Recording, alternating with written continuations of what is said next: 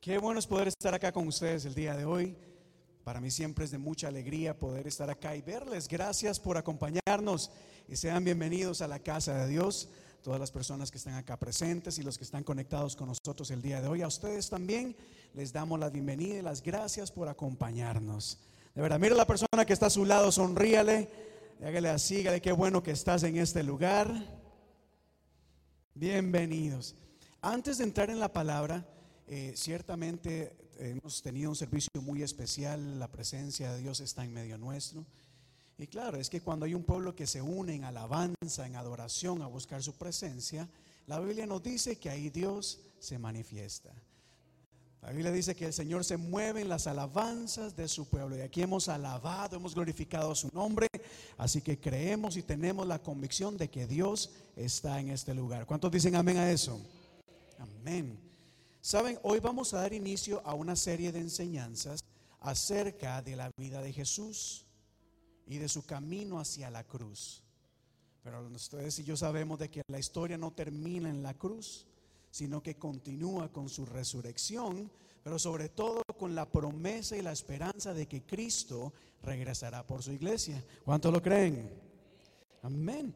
Así que eh, en estos días, empezando con eh, el día de hoy, por supuesto, en los próximos días de enseñanza, ya que la Semana Santa se acerca, vamos, todo lo que vayamos a hablar, tanto en los grupos de alcance, en la reunión de mujeres, en los grupos de crecer, vamos a enfocarnos mucho en la vida de Jesús.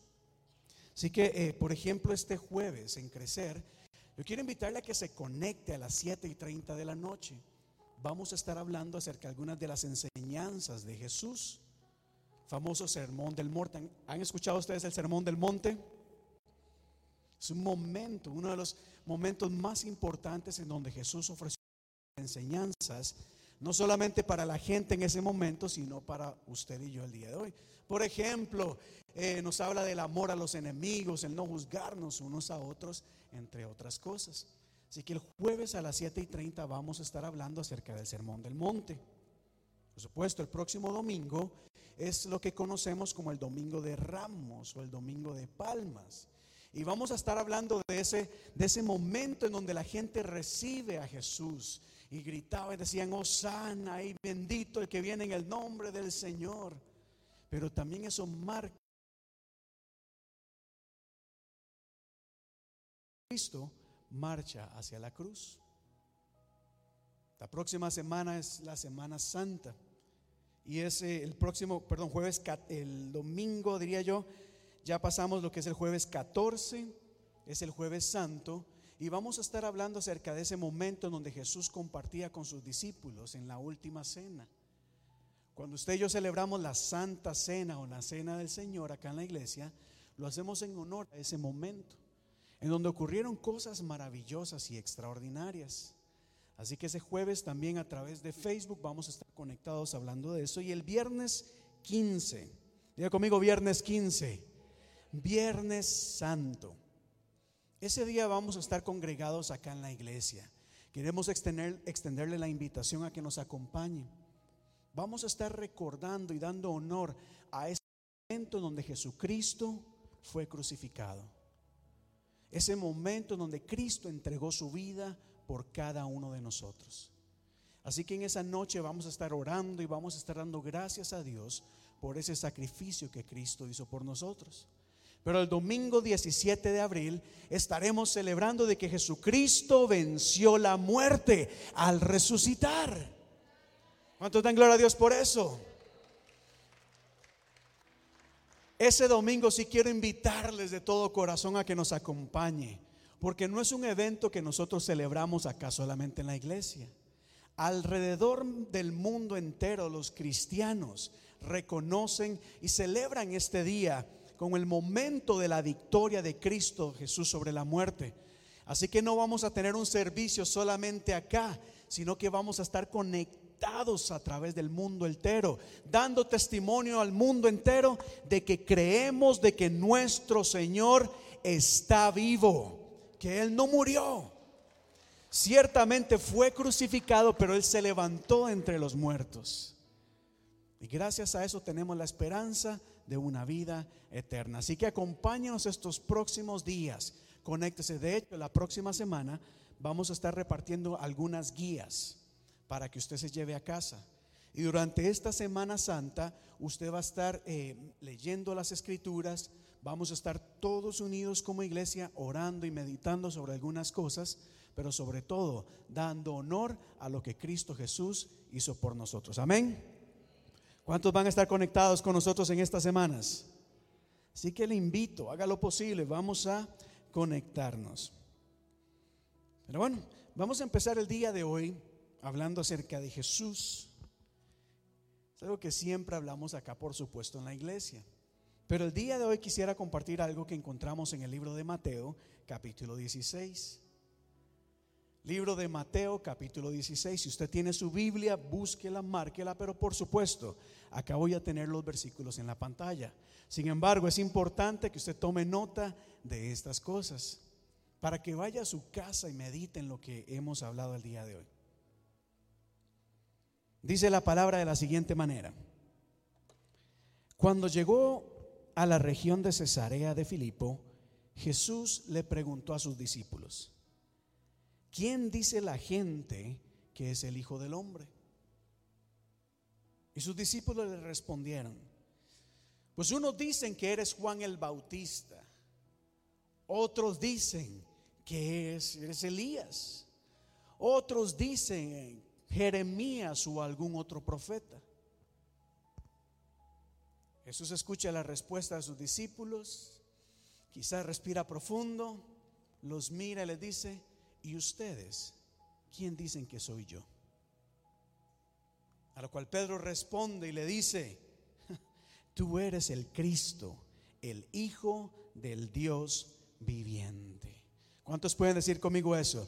Tú eres el Cristo, el Hijo del Dios viviente. Y cada vez que visito este pasaje, no puedo evitar pensar en las mismas cosas. Realmente siempre me lleva a pensar y meditar en, lo mismo, me lleva a la misma conclusión. Me llama la atención cómo Jesús lanza esa pregunta. ¿Quién dice la gente que soy yo? Y ya lo hemos dicho muchas veces. Jesús no pregunta esto porque quiere saber, porque está dudando de su identidad. No hace esa pregunta para ver hoy qué dice la gente, cuál es mi rating de popularidad. ¿Qué tengo que hacer para que yo le agrade más a la gente? Jesús no se siente inseguro de sí mismo. Pero la pregunta es muy importante. Y me llama más, la atención la respuesta. La gente dice Jesús. La gente piensa que eres Juan o eres Elías, Jeremías o algún otro profeta. Y pienso cómo hoy en día sucede lo mismo. Cuando le preguntamos a las personas acerca de Jesús o quién es Jesús, ¿qué dice la gente que es Jesús o quién es Jesús? Usted y yo en la iglesia decimos que Él es el Hijo de Dios. Pero la realidad es que cuando salimos de la iglesia y le preguntamos a alguna gente a nuestro alrededor, algunos dicen Jesús ah, era un gran hombre. Jesús fue un gran hombre. Otros dicen fue un gran maestro que tenía unas tremendas enseñanzas morales. Otros dicen, era un gran profeta. Otros dicen, Jesús es un invento de la iglesia, Jesús nunca existió. ¿Sabían ustedes eso? Y pensaba cómo la gente tiene una, una idea de Jesús. Cada uno pareciera tener su propia idea de quién era Jesús. Los que creen en Él también debaten en quién era Jesús. Hay quienes dicen, Jesús era un gran revolucionario que vino a luchar en defensa de los pobres, que vino a luchar en defensa de las viudas, que vino a generar un cambio. Pero uno se da cuenta que muchas veces Jesús nunca levantó un movimiento político, ni se levantó en contra del gobierno. Algunas personas dicen es que Jesús era un Dios de amor, vino aquí a, predicar de amor, de compasión. Hay otros que dicen, no, Jesús vino aquí a predicar de arrepentimiento, de santidad y hablar del infierno. En fin, cada persona pareciera tener una opinión diferente de Jesús. Mi esposa y yo nos gusta ir a un lugar para desayunar. Y cada vez que vamos, Janet casi siempre pide lo mismo. Y a mí me da mucha risa, porque cuando el mesero trae el menú, Janet mira el menú y dice, yo quiero esto que está en el menú, lo que dice acá, pero ¿podrías cambiar esto por esto? En vez de esto, dame esto. Y en vez de esto, dame esto. Y al final, el mesero llega con algo totalmente diferente de lo que dice el menú. Yo veo nada más el mesero como, ay. Pero lo que Janet pide es algo diferente a lo que está en el menú. Y muchas veces nos pasa lo mismo con Jesús. La Biblia nos describe quién era Jesús, pero nosotros empezamos a sustituir algunas cosas de Jesús y a, y a adoptar o a moldear un Jesús a nuestra preferencia. Jesús habló de arrepentimiento. Pero a mí no me gusta que hablen de arrepentimiento. A mí me gusta el Jesús de amor. Quítame el arrepentimiento, David, por favor. Muéstrame un Jesús de amor. Este Jesús sí me gusta. La Biblia nos dice que Jesús oraba en todo momento. Hasta en las noches se perdía y oraba. Pero ese Jesús que pide mucha oración no me gusta a mí. Deme un Jesús que mejor ore por mí y haga milagros en mi vida. Algunos se sonríen. Hmm, espero que me estén entendiendo. ¿Verdad? Jesús dijo, si te pegan en una mejilla, ¿qué hay que hacer? Poner la otra. Ese Jesús no me gusta. Cámbiame eso por algo más.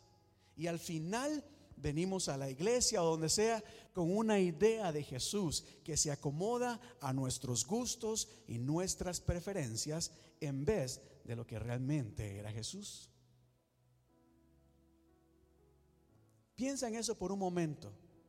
Si Jesús te preguntara, ¿quién crees tú? ¿Quién dices tú que yo soy? ¿Qué le dirías? Y no, y como Yesenia decía ahora, la importancia de meditar en lo que hacemos, en lo que decimos. Qué importante es realmente pensar en todo lo que hacemos y no ciertamente dar respuestas a la ligera, porque la respuesta es muy importante. ¿Quién dices tú que soy yo? Algunos lo ven como el hacedor de milagros. Y es más, me he dado cuenta que mucha gente habla de lo que Jesús hace o puede hacer por ellas en vez de lo que Él es o quién es. ¿Y saben por qué? Porque para determinar quién es una persona hay que conocerla, hay que tener una relación cercana con esa persona. Yo puedo mirar a alguien salir de un banco y asumir que es un ejecutivo por, la, por donde sale, por lo que hace, quizás por su vestimenta. Pero lo que hace no determina quién es la persona. Jesús puede hacer milagros, pero Jesús no solamente el hacedor de milagros. Para conocer a Jesús hay que tener una relación cercana e íntima con Él. Pero entonces, en vez de hablar acá de un Jesús que se acomode a nuestra preferencia, ¿qué le parece si nosotros nos vamos al menú principal? Vamos a ver qué dice la Biblia acerca de Jesús. Pero más aún, veamos lo que Jesús dijo acerca de sí mismo. Voy a hablar acerca de cinco cosas, y ya lo hemos compartido acá en la iglesia. Aquí no hay una revelación nueva. La revelación nueva vendrá cuando el Señor nos hable y nos dé convicción de lo que esto significa para nuestra vida. Amén. Así que cinco cosas que Jesús dice acerca de sí mismo. Número uno, cuando Jesús se describe a sí mismo, Jesús dice, yo soy la luz del mundo. Diga conmigo, yo soy la luz del mundo. Y si puede leer este, este versículo, léalo así. Una vez más Jesús se dirigió a la gente y les dijo, yo soy la luz del mundo. El que me sigue no andará en tinieblas, sino que tendrá la luz de la vida. Jesús es, diga conmigo, la Diga conmigo la, la luz. Jesús no dijo, yo soy una luz entre tantas. Yo soy una luz más. No. Él dijo, yo soy la luz, la única, the only one, la, una, la única luz en el mundo. Y usted y yo sabemos, por supuesto, que la luz en la oscuridad, pues cuando hay luz, ah, podemos encontrar dirección. Una luz nos puede guiar hacia el camino correcto. Pero la luz también saca a relucir aquellas cosas que quizás no son agradables delante de Dios. ¿Sabían ustedes eso? Si yo les digo, Jesús ilumina nuestro camino, Jesús ilumina tu sendero, muchos dirán, gloria a Dios, qué bueno saber de que va alguien delante de mí y me guía. Pero la luz también saca a relucir aquellas impurezas, aquellos pecados, aquellas inmundicias. Así que esta frase tiene un poder maravilloso y extraordinario. Juan capítulo 1, verso 9 y 10 dice, esa luz verdadera alumbra a todo el mundo. La luz de Cristo, ¿a quién alumbra? ¿A quiénes? A los que nos caen bien y a los que nos caen mal. A los que actúan como nosotros y a los que son muy diferentes a nosotros. A los que piensan como el pastor, pero también a los que no piensan como el pastor. La luz de Cristo es para todo el mundo. ¿Cuál es nuestra responsabilidad como iglesia? Levantar la luz de Cristo y hacer brillar a todo el mundo. Pero como les digo, esta luz trae esperanza. Esa luz ilumina esa luz guía, pero esa luz también confronta. Voy a hacer un paréntesis acá.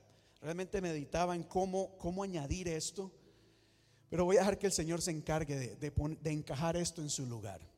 Estamos hablando de la luz que, que es Jesús. Él es la luz. Hechos capítulo 26 nos cuenta cómo Pablo es llamado y escogido por Dios para predicar acerca de la luz que es Cristo. Pero Pablo, oiga lo que dice la Biblia. Dios le dice, te envío a estos para que les abras los ojos y se conviertan de las tinieblas a la luz. Jesús dijo, yo soy la luz del mundo, ¿verdad? El que anda a mí no andará en tinieblas. Aquí Pablo dice que ha sido llamado por Dios para que la gente se convierta de las tinieblas a la luz del poder de Satanás a Dios. ¿Por qué es esto importante? Porque la luz de Cristo, mire, nos enseña, o este pasaje nos enseña que hay o tinieblas o luz. No hay término medio. Y piensa bien en esto acá. Porque esa luz de Cristo que alumbra a todo el mundo nos llama y nos invita o a ponernos en el lado de la luz o a permanecer en tinieblas. No hay término medio. Lo digo porque a muchos de nosotros nos gusta buscar los lugares grises. Antes se decía era blanco y negro, ahora no, ahora hay una gran cantidad de colores de por medio. Y la gente dice, hoy soy gris, hoy soy blanco, hoy soy amarillo, hoy soy rojo, hoy soy azul. No, y entonces Pablo dice que el llamado o la razón de que la luz vino al mundo es para que la gente se convierta.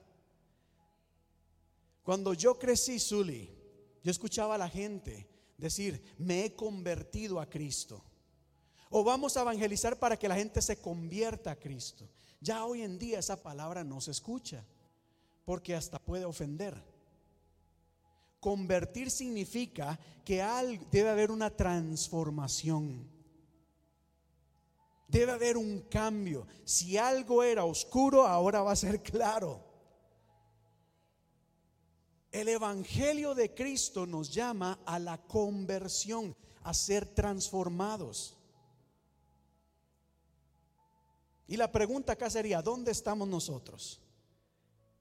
¿En la luz en las tinieblas o estamos aquí Hasta con un merenguito de por medio le podemos meter un día aquí, un día allá. Hoy me brinco, hoy dos más pasos para acá, un día domingo para acá. Y ahí seguimos y otros días damos vueltas en la oscuridad.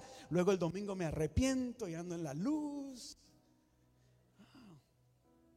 No voy a dejar así, otro día podemos hablar más acerca de esto.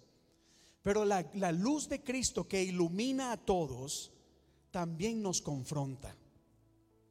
Y está en nosotros entender y dar ese paso de fe, decir, o me convierto y me muevo a la luz, o continúo donde estoy en las tinieblas.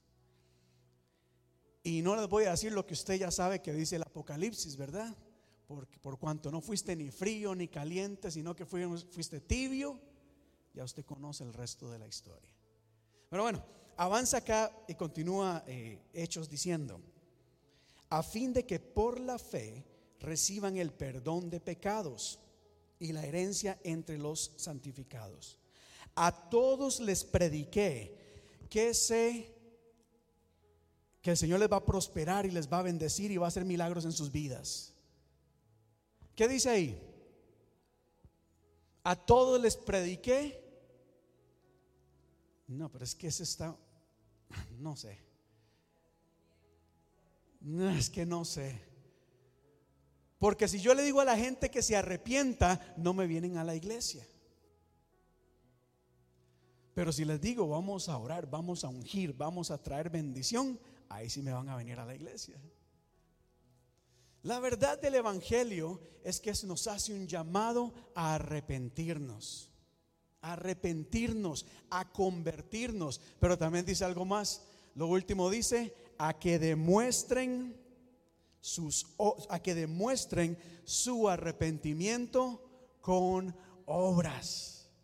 Yo sé que podemos decir, solo Dios conoce mi corazón. Solo Dios sabe. Sí, Dios conoce lo que hay en lo profundo de tu corazón, pero Dios también te llama a que tu arrepentimiento, tu fe se demuestre con acciones. O sea, indiscutiblemente, la luz que es Cristo, al brillar en nosotros, nos va a impulsar a ser personas diferentes. ¿Cuántos dicen amén a eso? Lo triste, regresando a Juan capítulo 1, verso 9, es que a pesar de que esa luz brilla para todo el mundo, tristemente, dice acá, el mundo no lo reconoció.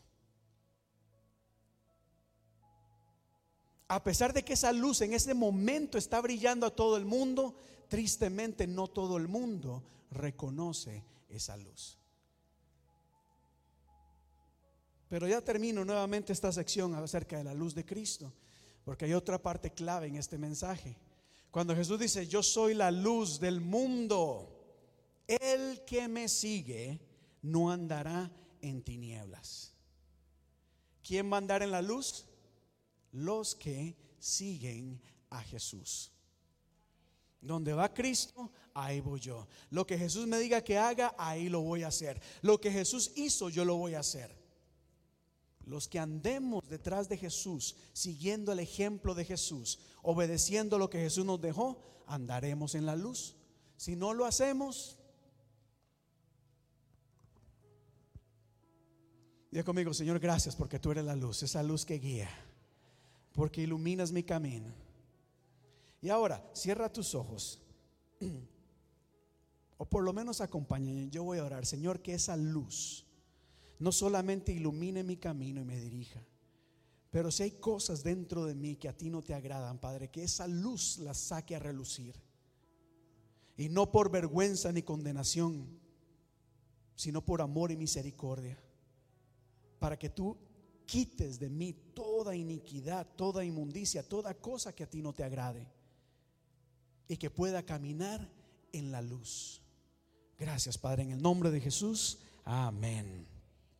Entonces, número uno, Jesús dijo, yo soy la luz del mundo. Número dos, yo soy el pan de vida. Juan capítulo 6, verso 25 nos dice, cuando lo hallaron al otro lado del mar, le dijeron, rabí, ¿cuándo llegaste acá? Y Jesús respondió, En verdad les digo que me buscan no porque hayan visto señales, sino porque han comido de los panes y se han saciado. Trabajen no por el alimento que perece, sino por el alimento que permanece para vida eterna. Jesús les dijo, yo soy el pan de vida. El que viene a mí no tendrá hambre y el que cree en mí nunca tendrá sed.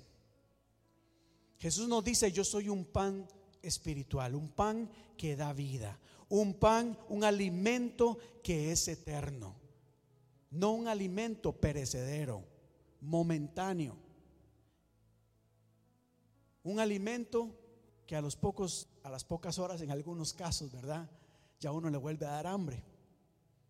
Jesús nos dice que él ofrece algo diferente. Ahora, si Jesús es el pan o es nuestro alimento, la pregunta sería, ¿qué, ¿de qué te estás alimentando? ¿Te estás alimentando de Jesús o te estás llenando de otras cosas?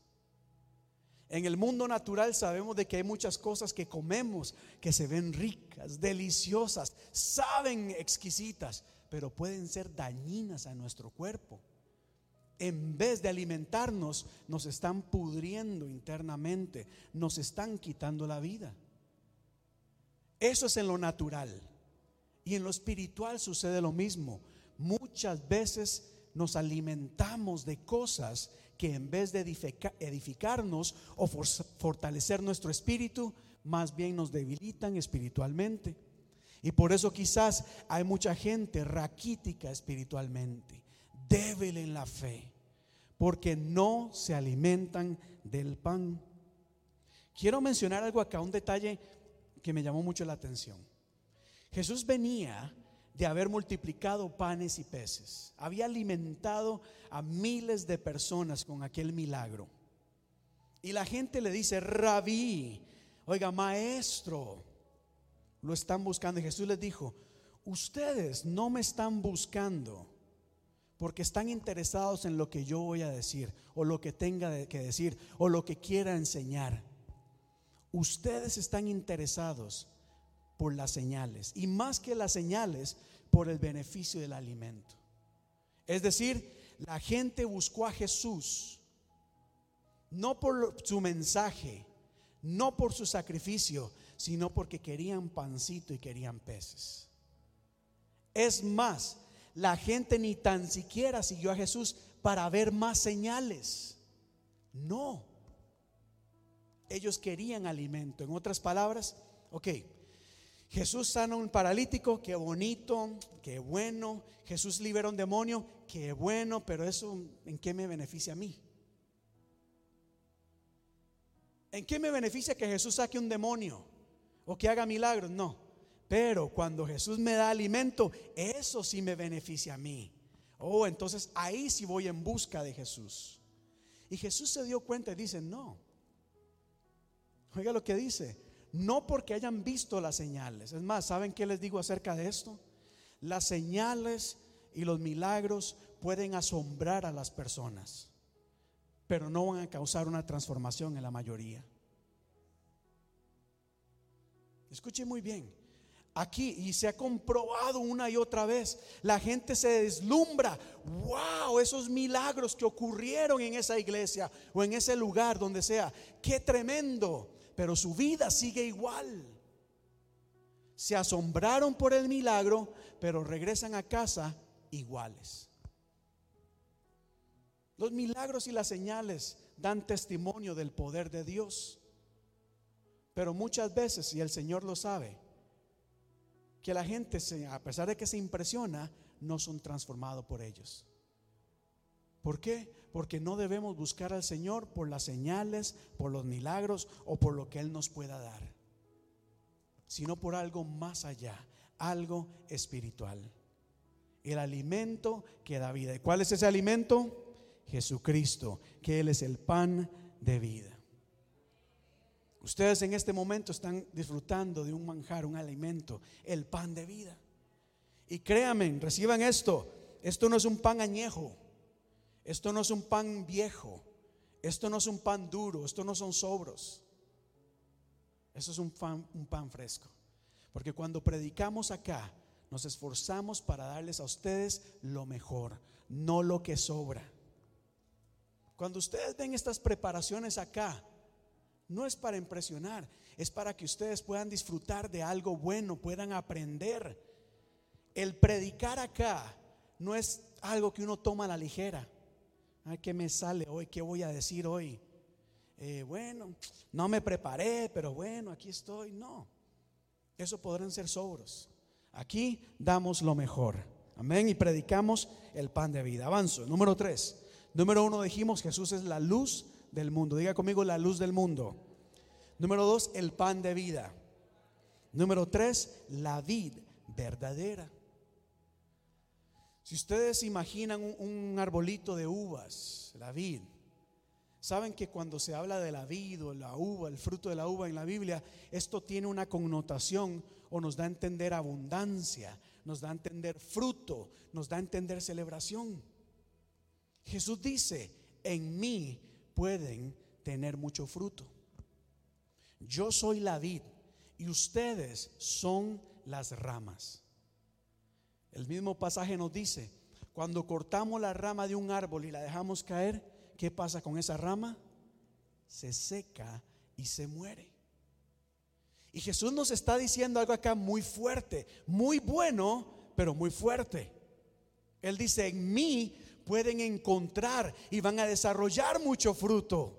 En mí van a tener vida, pero lejos de mí se van a secar, se van a morir. Y peor aún, wow, por eso es que hablamos de esto al principio, de adoptar un Jesús de acuerdo a nuestras preferencias. No, Jesús era de amor y predicaba amor, pero también decía, el que no permanezca en mí, mira, será arrojado al fuego y se va a quemar.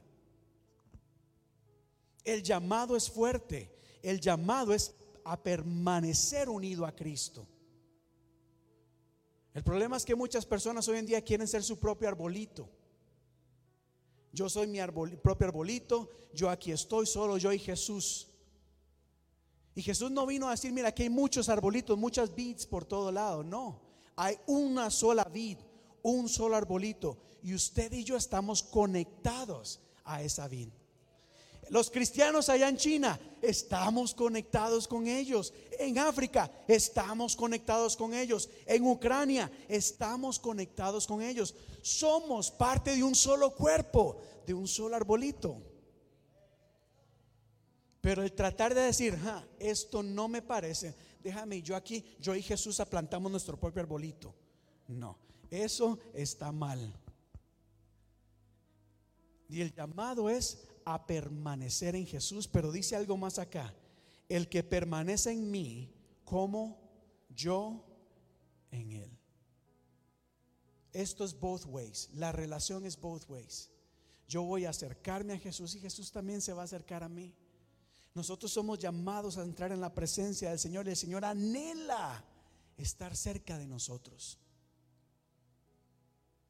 Pero Jesús tiene que permanecer en nosotros no dejarlo aquí sentadito hasta el próximo domingo, si venimos el próximo domingo. Número uno, Jesús dijo, yo soy la luz del mundo. Número dos, ¿qué dijimos? El pan de vida. Número tres, la vid verdadera. Pero si este, si este pasaje es fuertecito, este que viene va a ser aún peor. Así que, ¿lo digo o no lo digo? ¿Seguros? ¿Seguras? Es más, levánteme en su mano. Porque después alguien dice, tengo la máscara. Y yo dije que no. Son bromas. No, cuando el Señor manda a predicar algo, pues ni modo. Jesús no dijo, a ver, ¿quiénes quieren escuchar esto? Levante sus manos. No, Jesús lo lanzaba. Y tristemente cuando la gente no le gustaba y lo dejaba, Jesús dijo, bueno, si se quieren ir, ustedes también. No, no es tan malo, pero si es, si es muy directo. Jesús dijo, léalo conmigo en voz alta,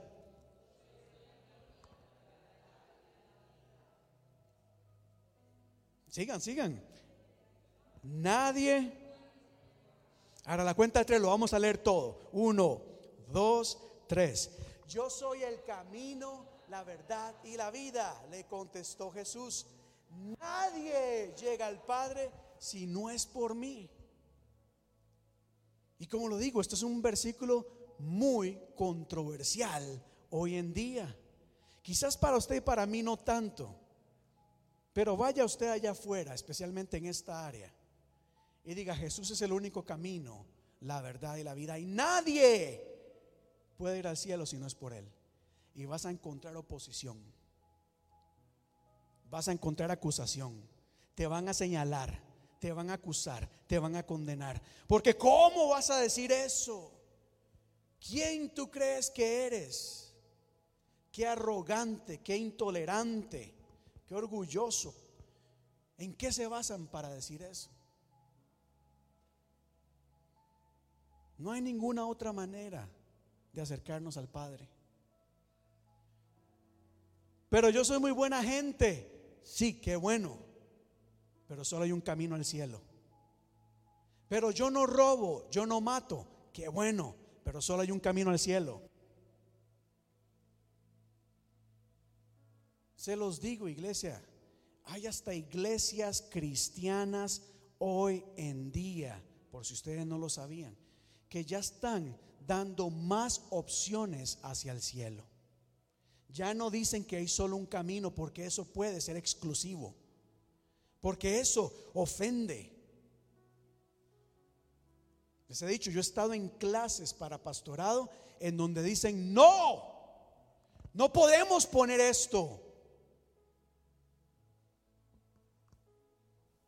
Así, aunque no lo crean. No podemos decir eso porque hay muchas opciones. Si hubieras nacido en otra parte del mundo, en otro tiempo, etcétera, etcétera.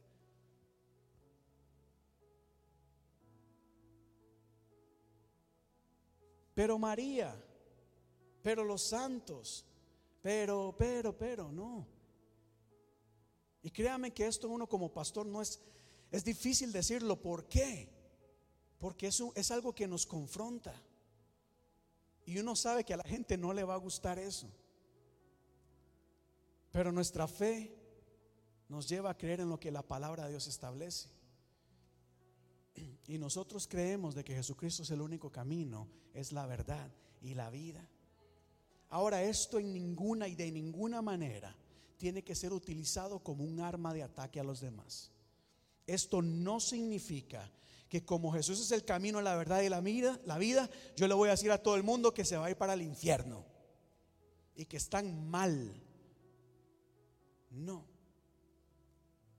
Esto es esto que Jesús dijo, no es para señalar a la gente y condenarlas, al contrario, es su manera de decir, mire gente, les amo tanto que quiero estar una eternidad con ustedes en el cielo, pero solo hay una manera. Por eso Mateo nos habla de aquel momento que para el camino a la, a la, perdición, el camino es ancho, el que lleva a la perdición, pero el que lleva a la vida eterna es un camino bien estrecho. Jesús lo que nos está diciendo acá es, mira, hay un camino a la salvación. ¿Por qué? Porque sin Cristo usted y yo estábamos condenados a la muerte, a la condenación eterna por el pecado. Entonces estas palabras de Jesús no son para señalar, para condenar, para atacar. Al contrario, son de esperanzas al decir, miren, hay una manera en que se pueden salvar. Hay una manera en que pueden salir de esta condenación eterna. Y es Cristo Jesús. ¿Cuántos pueden levantar su mano y decir gracias Señor por tu amor y misericordia? Gracias. Y de hecho el llamado es a predicarle esto a todas las personas, a pedirle al Señor que nos dé mucha sabiduría, mucho amor para comunicar el Evangelio. Pero el Evangelio hay que hablarlo, hay que decirlo y que el Espíritu Santo haga la obra en el corazón de las personas. Porque la luz ya vino al mundo, la luz alumbra. Pero tristemente no todo mundo reconoce esa luz. Hay un camino, hay una verdad y una vida. ¿Quién es? Jesucristo. Amén. Y termino acá. Termino acá. Número uno dijimos Jesús es qué? La luz del mundo. Número dos, el pan de vida. Número tres, la vid verdadera. Número cuatro, el camino, la verdad y la vida. Y número cinco, yo soy la resurrección y la vida. El que cree en mí, aunque esté muerto, vivirá. Él es la resurrección y la vida. Aquí Jesús está hablando de, de, esa muerte espiritual que nosotros tenemos, de los que todos nosotros fuimos parte, estábamos muertos en delitos y pecados, dice Romanos. Pero Cristo Jesús vino aquí a resucitarnos, a darnos vida espiritual en este momento y una eternidad en Él allá en el cielo. Él es la resurrección. Qué bueno. Él es la resurrección. Aquí hay otro tema para predicar, pero es tremendo. Por eso es que nunca podemos dar, nada por muerto ni perdido, porque el Señor puede hacer milagros. ¿Sabían ustedes eso? Ay, es que en mi matrimonio todo se acabó. No digas eso, porque en Él hay resurrección y hay vida. Y Jesús dijo, yo vine a darles vida y vida en abundancia. Así que mire cómo Jesús se describe a sí mismo, como luz que guía, como nuestro alimento, lo que nos da el sostén, lo que nos ayuda a seguir adelante. Nos dice, yo soy la vida y ustedes pertenecen a un cuerpo muchísimo más grande. No estás solo, no estás sola. Eres parte de la iglesia de Cristo. Nos dice, Él es el camino que nos va a llevar a la vida eterna. Y Él es la resurrección y en Él encontramos vida y vida en abundancia. Le invito a que se ponga de pie, por favor. Y vamos a orar. Y vamos a orar. Y yo quiero orar por ustedes, incluyéndome a mí mismo en esta oración para que el Señor nos ayude a renovar nuestra mente y nuestros pensamientos. A que nos ayuden realmente a, derribar quizás todo, todo pensamiento equivocado que tengamos acerca de Jesucristo. Que nos ayude realmente a conocerle tal y como es Él. A que nos ayude a conocernos como realmente es Él. Yo estoy seguro completamente de que Jesús quiere revelarse a cada uno de nosotros. Dios dice, aquí estoy. Dios no está allá arriba, muy lejos de nosotros. Él está con nosotros en todo momento. Y Él no solamente quiere revelarte lo que puede hacer por ti. Eso es secundario. Lo más importante ya Él lo hizo, que fue limpiarnos de todo pecado, darnos salvación. ¿Por qué? Porque aunque andemos en enfermedad y suframos en este mundo, esto es pasajero. Llegará el día en que tendremos, eh, podemos estar con Él allá en el cielo, un lugar donde no hay más llanto, ni más tristeza, ni más dolor. Por eso lo más importante de Jesús no es lo que Él puede hacer por ti, es la revelación que en Él podemos encontrar. Y yo no sé usted, pero yo quiero conocer más de Jesús. Yo quiero conocer, escuchar su voz. Escuchar cuando me llama por mi nombre. Muchas veces pensamos de que Jesús habla de manera general. Mira, aquí es un mensaje para todo mundo por igual. Hay cosas que sí, Dios habla a todo mundo, pero hay mensajes. Hay conversaciones que quiere tener contigo solamente. Hay momentos en donde Él quiere estar contigo, abrazarte, compartir, manifestar su gloria en tu vida. Pero para eso nosotros también tenemos que dar ese paso de fe y acercarnos a Él. Ustedes recordarán aquel mensaje, aquel pasaje que decía, venid a mí los que están cargados y cansados y yo los haré descansar. Muchas veces queremos que el Señor encontrar descanso en el Señor. Pero el primer paso es venir a Jesús. Venir a Jesús. Y yo quiero invitarte a que vengas a Cristo en este momento. Quiero invitarte a que te acerques a Jesús por fe. Y si te has alejado del Señor, este es el momento para decir, Señor, quiero acercarme a ti. Quiero estar cerca de ti. Quiero estar cerca de ti, Señor. Quisiera escuchar tu voz, sentir tu abrazo, saber de que estás a mi lado en los momentos de dolor, en los momentos de prueba, de tristeza, de angustia, en los momentos de ansiedad y de preocupación, oh Dios, quiero estar cerca de ti. No me dejes y no me abandones en ningún momento. Yo no puedo poner palabras en tu boca, iglesia. No puedo hacerlo, pero sí quiero animarte a que le expreses al Señor tu deseo por acercarse, acercarte a Él.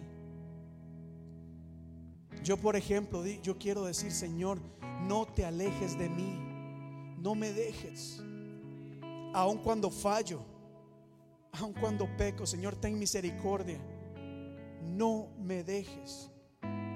Quiero que te mantengas a mi lado en todo momento y perdóname cuando te he rechazado, perdóname cuando te he ignorado, perdóname cuando me he alejado de ti. Pero el día de hoy, Señor, al escuchar tu, tu palabra, quiero dar ese paso de fe y acercarme a ti. Anhelo escuchar tu voz. Anhelo, Señor, estar en tu presencia. Anhelo, oh Dios, tener esa revelación de lo alto, ver en ti esa luz que guía mis caminos, que guía mis pasos. Gracias Padre porque tú estás conmigo, Dios.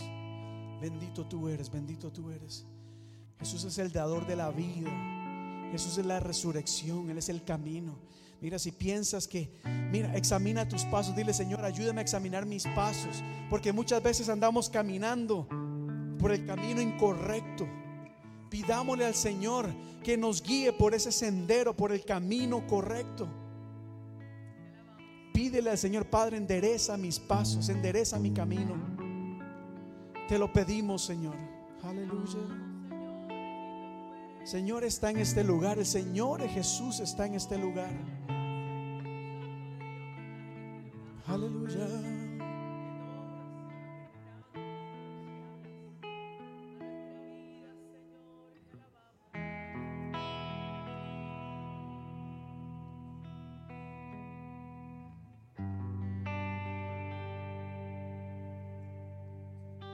Aleluya, bendito tú eres, bendito tú eres. Vamos iglesia, vamos iglesia, vamos a orar en este momento. Vamos a orar. El Señor nos ha traído revelación de quién es Él. ¿Quién dice la gente que soy yo? El Señor ha traído revelación a nuestra vida, nos ha dicho quién, quién es Él. Él es la luz, es tu camino, es tu sendero.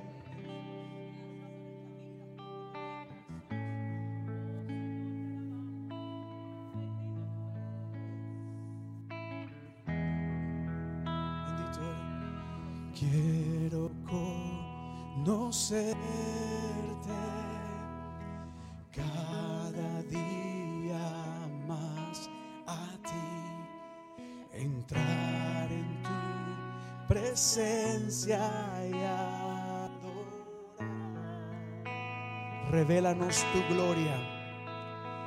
Revélanos tu gloria. Deseamos ir mucho más en ti. Queremos tu presencia, Jesús. Al que está sentado en el trono, dígalo así que está sentado en el trono. Gracias. A que vive para siempre y siempre. Sea la gloria, sea la honra y el poder, sea la gloria. Una vez más, al que está sentado en el trono, sea la gloria, démosle gloria a Jesús.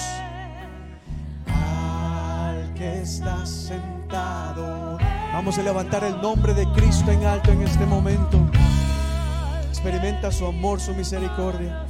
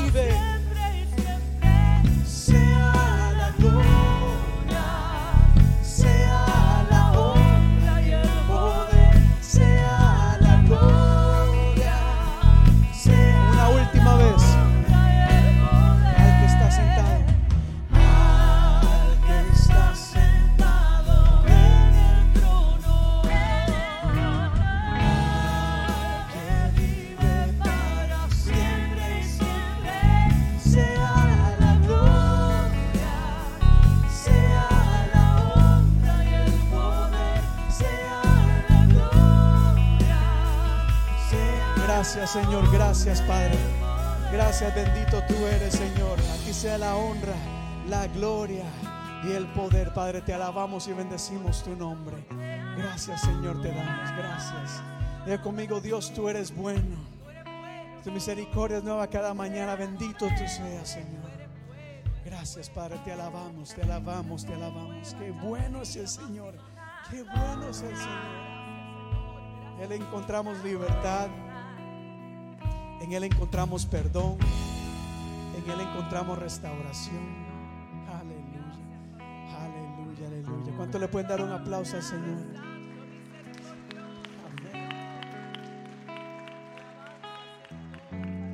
Aleluya. Dijimos en, el, dijimos en el Señor encontramos, por ejemplo, esperanza. Encontramos paz. ¿Qué más encontramos en Jesús? ¿Alguien que me pueda decir acá? Paz, amor. ¿Qué más? Fortaleza, ¿qué más? Libertad, ¿qué más encontramos en Jesús? Santidad, encontramos alegría, encontramos consuelo, tantas cosas que encontramos en el Señor. Y lo mejor de todo es que no hay que ir muy lejos. Ahí donde estamos, donde quiera que estemos, a la hora que, que sea, solamente abrimos nuestro corazón y invocamos el nombre de Jesús y Él está ahí en medio nuestro. Amén. Amén. Al sea la, honra, la gloria y la alabanza. Amén y amén. Dámosle otro fuerte aplauso, iglesia. Pues qué bueno. Gracias, iglesia. Gracias. Ya para, para concluir, de verdad, qué bueno es nuestro, nuestro Dios. Y solamente, eh, pues, animarles una vez más a que nos acompañen en estos próximos días en donde vamos a estar poniendo nuestro enfoque en Jesucristo, en Jesús. Acompáñanos, conéctese. Miren, Facebook, vamos a estar el jueves, los miércoles en los grupos de alcance. Vengan los próximos domingos y demos testimonio. Pero sobre todo, vamos a poner la confianza en la obra que Dios está haciendo en nuestra vida. Porque tengo buenas noticias. Dios está obrando en tu vida. Dios está trabajando. Amén. Pues buena iglesia. Allá en la parte de atrás tenemos un cafecito y unas galletitas. Les invitamos a que compartan con nosotros unos minutos, por favor. Queremos compartir con ustedes, hablar, eh, orar por ustedes. Si hay alguna persona que necesita oración, yo sé que ya han pasado aquí adelante, pero aquí siempre vamos a tener las puertas abiertas para orar por usted. Compartamos unos minutos, no se vayan tan rápido. Pero aquí vamos a estar, iglesia. Que la paz de Dios sea con todos y cada uno de ustedes. Que Dios les guarde, que Dios les cuide, que Dios les bendiga. Este miércoles dije miércoles, grupo de alcance, jueves crecer, el sábado la reunión de mujeres a las 5 y 30. Dios les bendiga, iglesia.